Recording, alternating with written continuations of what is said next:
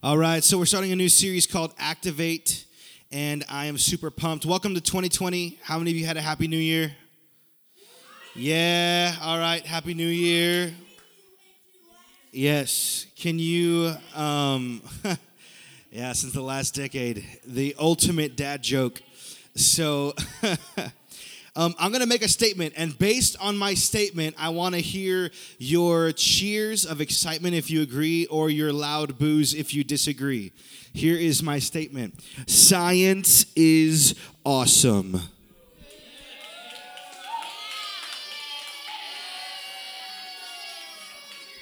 Okay, all right, okay. We're going to try that again because I didn't see Boyd do anything. React to this statement. Science is awesome.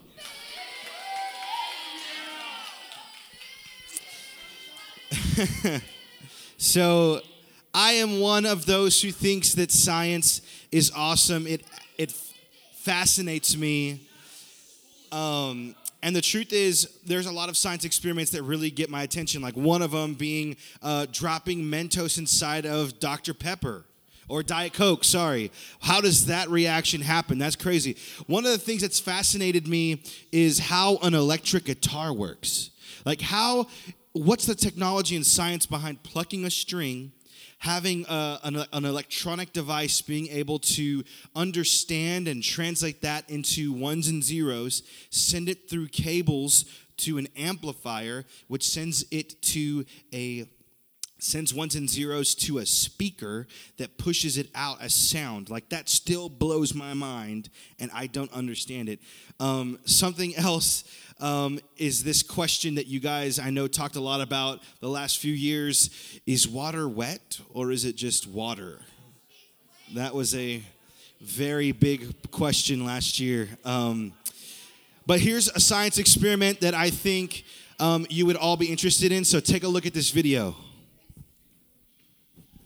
The main ingredient for elephant's toothpaste is hydrogen peroxide. It's the same stuff you pour on a scrape to disinfect it. The thing is, the bonds that hold the hydrogen and oxygen together are pretty weak. So if we poured some of this in here and just left it for a while, it would keep releasing oxygen and eventually you'd be left with just water. However, if you add a catalyst like potassium iodide, you can make that slow process happen almost instantly. So that's cool, but we can make it way more impressive if we add one key ingredient soap. So if we pour this in and then do everything else the same, now when the oxygen is released, the soap captures it, creating bubbles and foam. And then finally, if you do all that again, only now you add food coloring and use a flask that tapers like this, you can focus the expansion of foam so it looks maximum awesome. So it looks maximum awesome. So in order to fill a pool with this stuff, I first got together with some friends and we spent literally hundreds of hours for a few weeks running experiments to calculate the best raw ingredient combinations in addition to brainstorming other cool things we might do with it.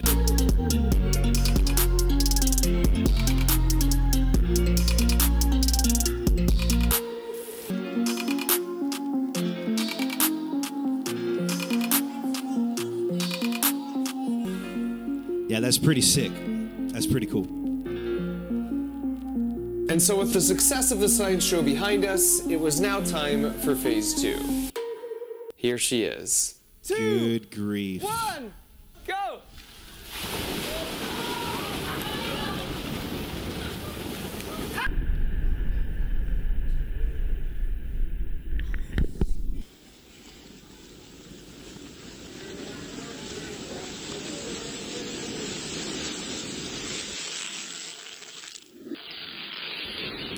That slow mo, like reverse, was awesome.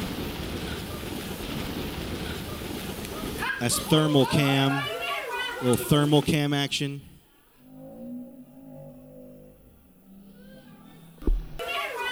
So the good news is we broke the record. The bad news is we're kind of overachievers. Uh oh. It's coming up!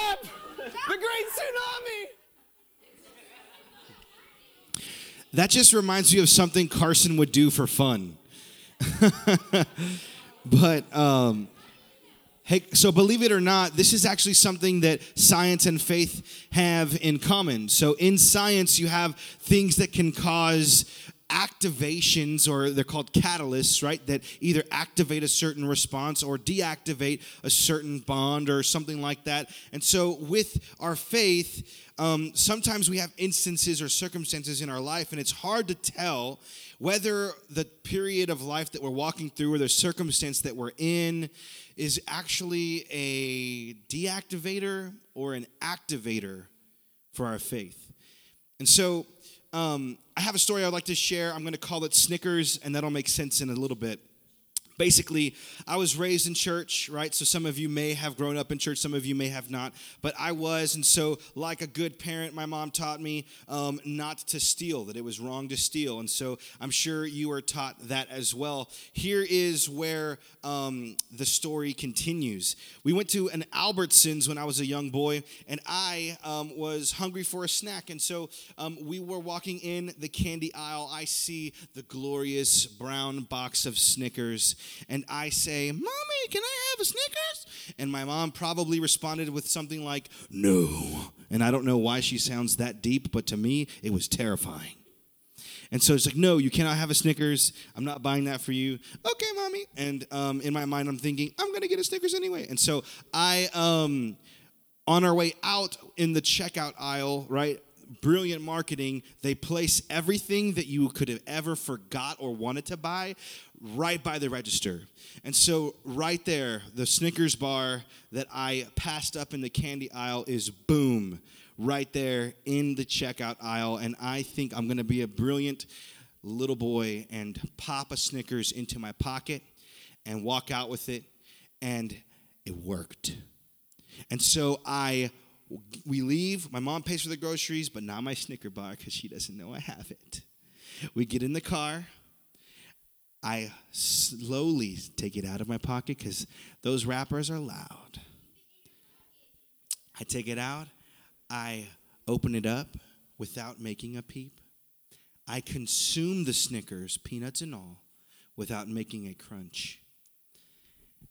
And then I take the wrapper back and put it in my pocket so there's no evidence. We get out of the car. My mom is asking me to help me take the groceries, so I'm like, okay, cool. She looks at me and she goes, Matthew. Yes, mommy. I don't really know if I was that young. That's crazy. But anyway, yes, mom. Um, why do you have chocolate on your face? Oof. Evidence. So I look at her and I go, I don't know and she asks me to empty my pockets. I do. She sees the empty Snickers wrapper. And so now I feel this feeling, this pit in my stomach, this weight on my shoulders, like, oh, I just got cut. Oh, I just got cut. And then she says this get back in the car. What? Get back in the car. So I get back in the car she drives me and my sister back to the grocery store.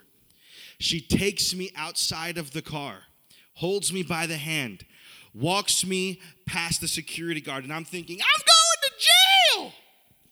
It didn't happen. And so she takes me, she asks for a manager. We talk to a manager. The manager is standing there, like, What's going on, crazy woman with this child? And she says, My son has something he needs to tell you. She gave me the nudge on the rump, pushed me forward, and so now I'm standing in front of a manager of a grocery store with an empty Snickers candy wrapper, looking up, going, I took this. and um, can I be honest with you? It took all the courage in the world for me to even do this motion. I took this. And the manager, you know, understanding now this is what's happening, this is why the mother contacted me. He told me never do it again. He forgave me. Um, I ended up paying for it over time. Snickers bars are expensive for a six year old. And then um, I got a spanking, but that's a different story. So, but that I had a certain kind of feeling in my gut, not just when I got caught, but when I realized I had done something wrong. And how many of you have had that same similar feeling pit in the stomach, weight on the shoulders. You felt and you experienced what I'm going to call guilt. How many of you have ever felt guilt before? You've experienced that. Yeah, that's been me. I have too. I think that's a part of the human experience, that's a part of life. If you haven't experienced guilt, then you're not alive because I think everyone has experienced that. And um, maybe the choice that you made when you experienced guilt was something that you thought was you know seemingly small or insignificant that it wasn't going to hurt a lot of people. Maybe you told that white lie or maybe you stole that five dollars or maybe you told your parent that you were going to be somewhere but you really weren't. And so maybe those were little small things that you did but you felt guilty about it. Um, and even the little things can add guilt but can i be real for a second? Look at me. I, want, I don't want you to miss this. Because guilt also happens to be one of the heaviest weights that you and I, as human beings, will ever experience in our lives. Because what if the guilt you feel is because you made a drastically different kind of decision that had a dr- drastically different kind of consequence that gave you a drastically different feeling or weight of, grief, of guilt? Like maybe you actually went to that party and you did those drugs, and maybe you had too much to drink. Or can I just be real for a second? Maybe you went too far with that guy, not even in person, but on freaking Snapchat.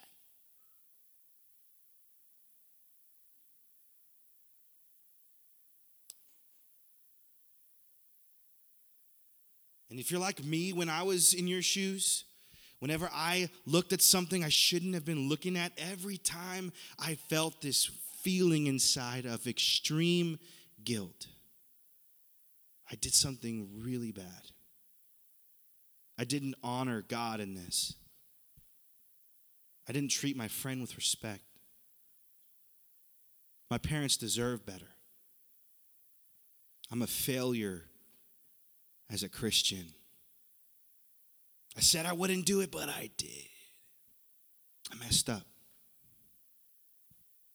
And when you have guilt that's that heavy, it changes the conversation. We're going to talk about this guy in the Bible who experienced a really big, heavy weight of guilt. And this entire series is actually about this guy named Peter. And maybe you've heard of him, maybe you haven't. But Peter was one of Jesus' disciples, and he was a key leader in the church. Say, key leader. Say, key, leader. That meant he played a huge role in the church. But even people who play huge roles in the church have guilt. And Peter's not a perfect dude by any means. Watch this. We're about to read some scripture. We're about to learn about Peter's life in this whole series for the month of January. And today we just happen to be talking about guilt. And listen, Peter, he gave up his whole career to follow Jesus. He was a fisherman, he gave it all away.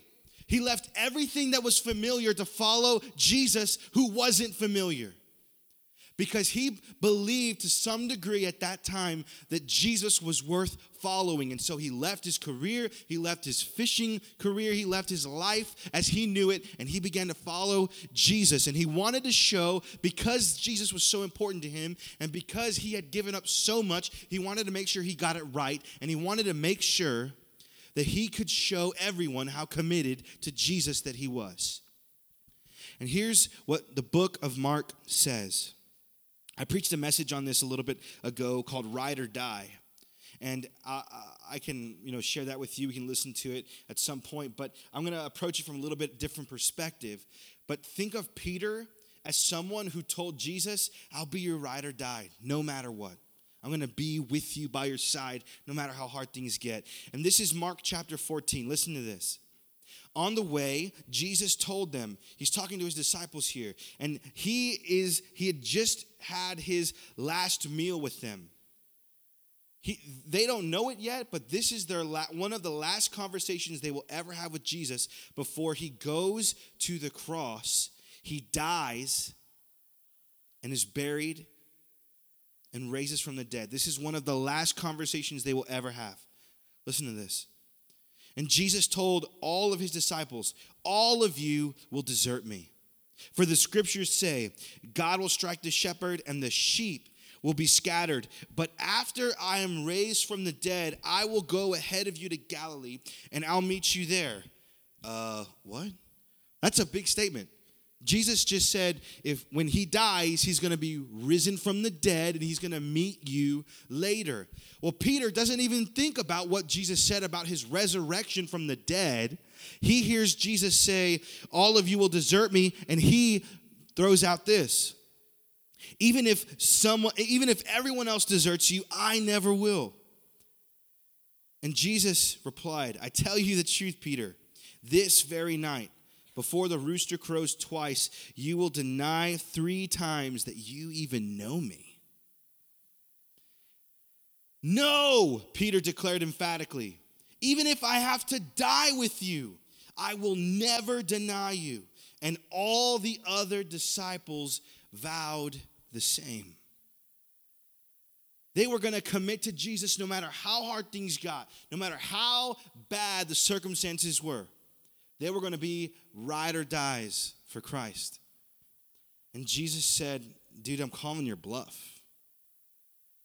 I'm calling your bluff. And the Bible continues teaching that within hours of that conversation, Peter denied even knowing Jesus. He deserted him when he was arrested. And he abandoned one of his best friends. Not only did he let himself down because he made this elaborate commitment, this elaborate statement even if everyone deserts you, Jesus, I'll be there. And when it actually came time to show his cards, Jesus was right. He was bluffing. Not only did he disappoint himself, he disappointed all of his friends, but mainly he disappointed his friend Jesus. And it's a little bit more significant than just his friend Jesus, because Jesus is the Son of God. He disappointed the Son of God.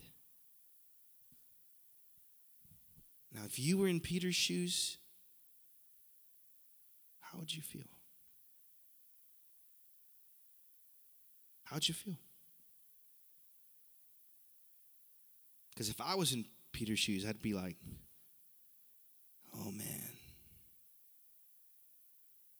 I just did that. And I would be filled with a lot of grief, a lot of guilt. Maybe guilt like this that when Peter realized what he had done, he wept. The Bible says he wept, he cried because he felt so much guilt for what he did. And I'm not going to stand here and pretend that you and I don't know that kind of guilt. I can't pretend that you and I don't know what it's like to feel the heavy weight of guilt on our shoulders and in our gut, even to the point of tears, because we regret our mistakes. And maybe you even feel like you've disappointed the Son of God. Maybe you feel like because of your mistake, God's not even approachable. You can't even say his name. You can't go to church. You can't sing a worship song. How am I supposed to share my faith when I'm doing this? I'm just going to ask you this question. I want you to think about it. What if it didn't have to be that way?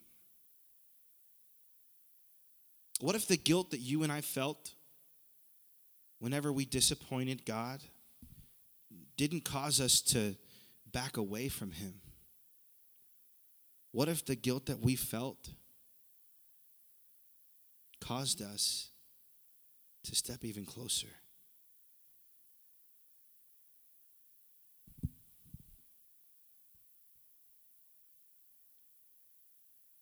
Let's fast forward to the end of the book of John because John records this encounter that Peter had with Jesus. Watch this. Jesus did die on the cross that day. Jesus was buried in a tomb. And the Bible teaches that three days later, Jesus rose from the dead. And after Jesus rose from the dead, he walked the earth for 40 more days. And during that time period, he had conversations like this with his disciples and in front of 500 other people. And John witnessed one of those conversations that Jesus had with Peter after he rose from the dead. And here's the description Jesus sees Peter. Now, how would you imagine whew, Peter felt when he saw Jesus standing in front of him after abandoning him? How would you feel if you had to stand in front of somebody that you abandoned? What do you, how do you think that they would, would respond to you? Like, if I'm being real, if I were Peter and Jesus was standing in front of me, I would probably be expecting Jesus to say, like, dude, where were you? I'll never, I'll never leave you. Oh, yeah? like, that's something I would expect Jesus to do to me. But Jesus looks at Peter, watch this, and instead of being bitter about it, you know what he does? He doesn't get bitter, he makes him breakfast. John, the last chapter of John teaches that Jesus did not get bitter towards Peter. He makes him breakfast because he wants to communicate something. Look at me. Look at me. Don't miss this. He makes him breakfast because he wants Peter to know this is going to be a safe conversation. They're eating a meal together, and Jesus asks Peter, "Hey, do you do you love me?" "Yeah, I love you." They're eating breakfast, and Jesus asks Peter again, Hey, but for real, like, do you love me? Yeah, Jesus, I, I love you. So they eat breakfast, and Jesus asked him a third time, like, Hey, Peter, do you really love me? And Peter at this point is probably thinking, well, this is where Jesus drops the hammer, so I might as well try to defend myself. Uh, you know what, Jesus? You know everything. You know that I love you. And the summary of what Jesus tells Peter is this okay, then follow me.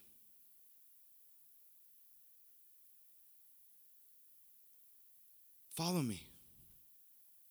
Feed my sheep, take care of my lambs, do the mission that you were already doing. And just take the next step and follow me. Keep going. Don't let your guilt keep you from keep keeping going.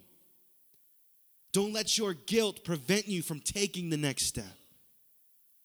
And in that moment, Jesus showed Peter a more powerful weight than guilt. Because if guilt is a faith detractor, then I think one of the most important faith activators is grace.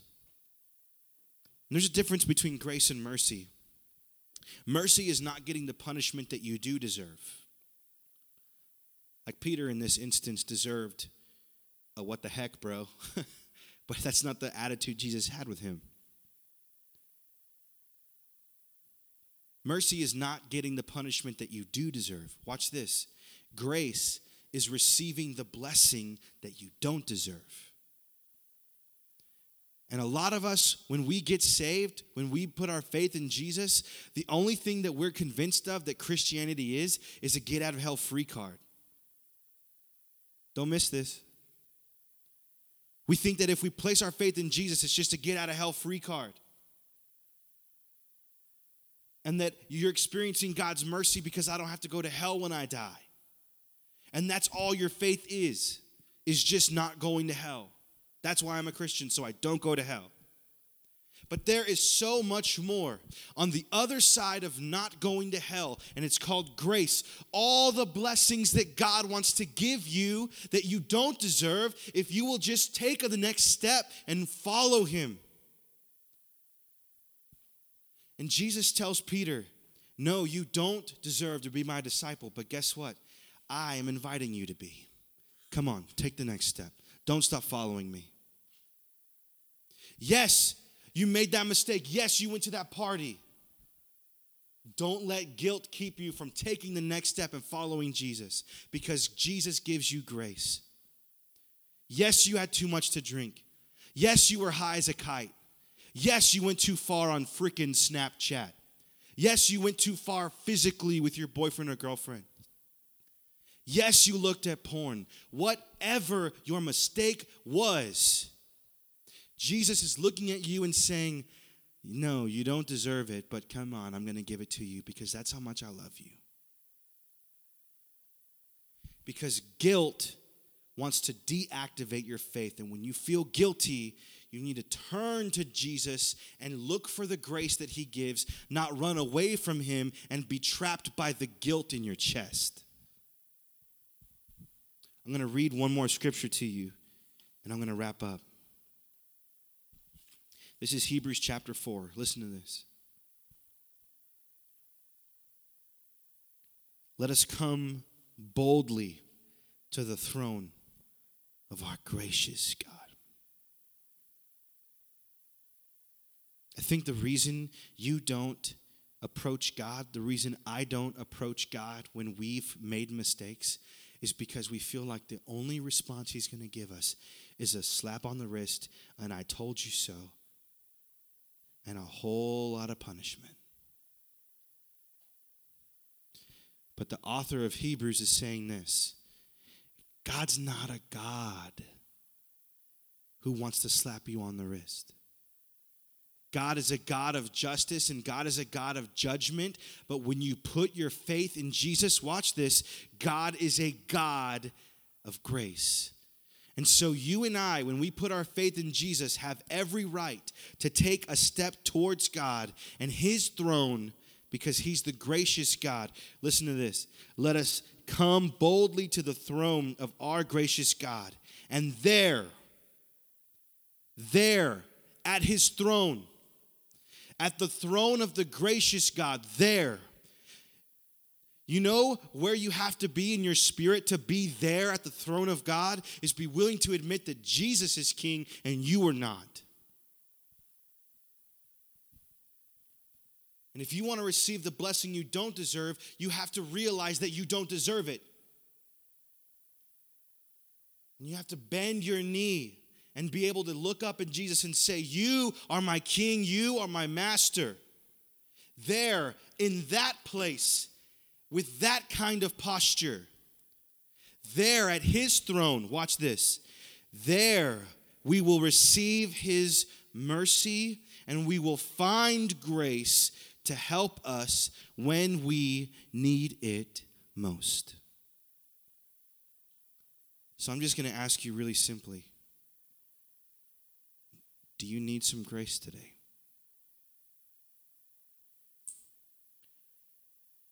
Does guilt have you wrapped up in regret? Running away from God?